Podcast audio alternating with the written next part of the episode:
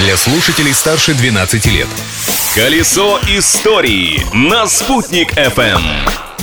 Всем большой солнечный привет! Сегодня, 10 февраля, отмечается День дипломатического работника России. Но это не единственная особенность этой даты. Об остальных расскажу я, Юлия Санбердина. События дня. 10 февраля зафиксировано первое письменное упоминание о появлении утюга. Кузнецу Ивашке Трофимову выдано 5 алтын, а он за те деньги устроил в царицыной палате утюг железный.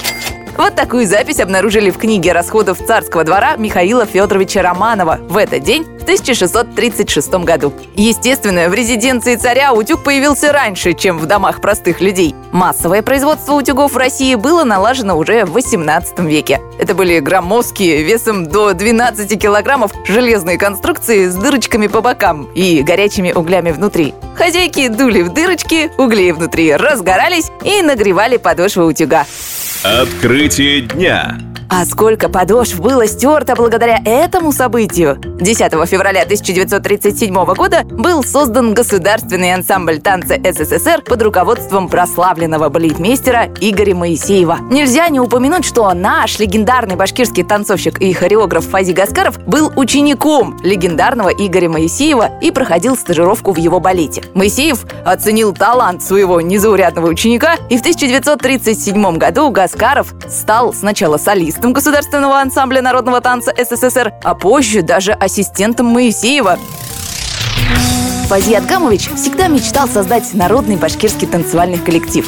Моисеев одобрил это стремление и посоветовал изучать быт, обряды и танцы в глухих, чисто башкирских деревнях. Чем это закончилось, вы знаете. Танцы «Семь девушек», «Три брата» и «Зарифа», который поставил Фази Гаскаров, стали жемчужинами национального башкирского танца.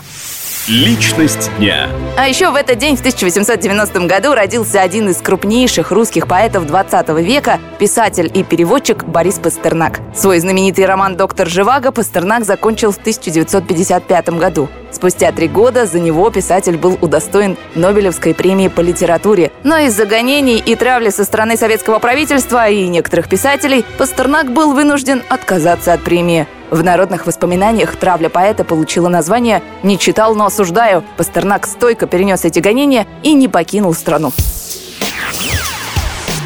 Февраль. Достать чернил и плакать писать о феврале на взрыд. Это Пастернак писал о феврале, а я, Юлия Санбердина, о нем рассказываю. Точнее, об истории каждого его дня. Так что до встречи завтра. Ведь прошлым нельзя жить, но помнить его необходимо.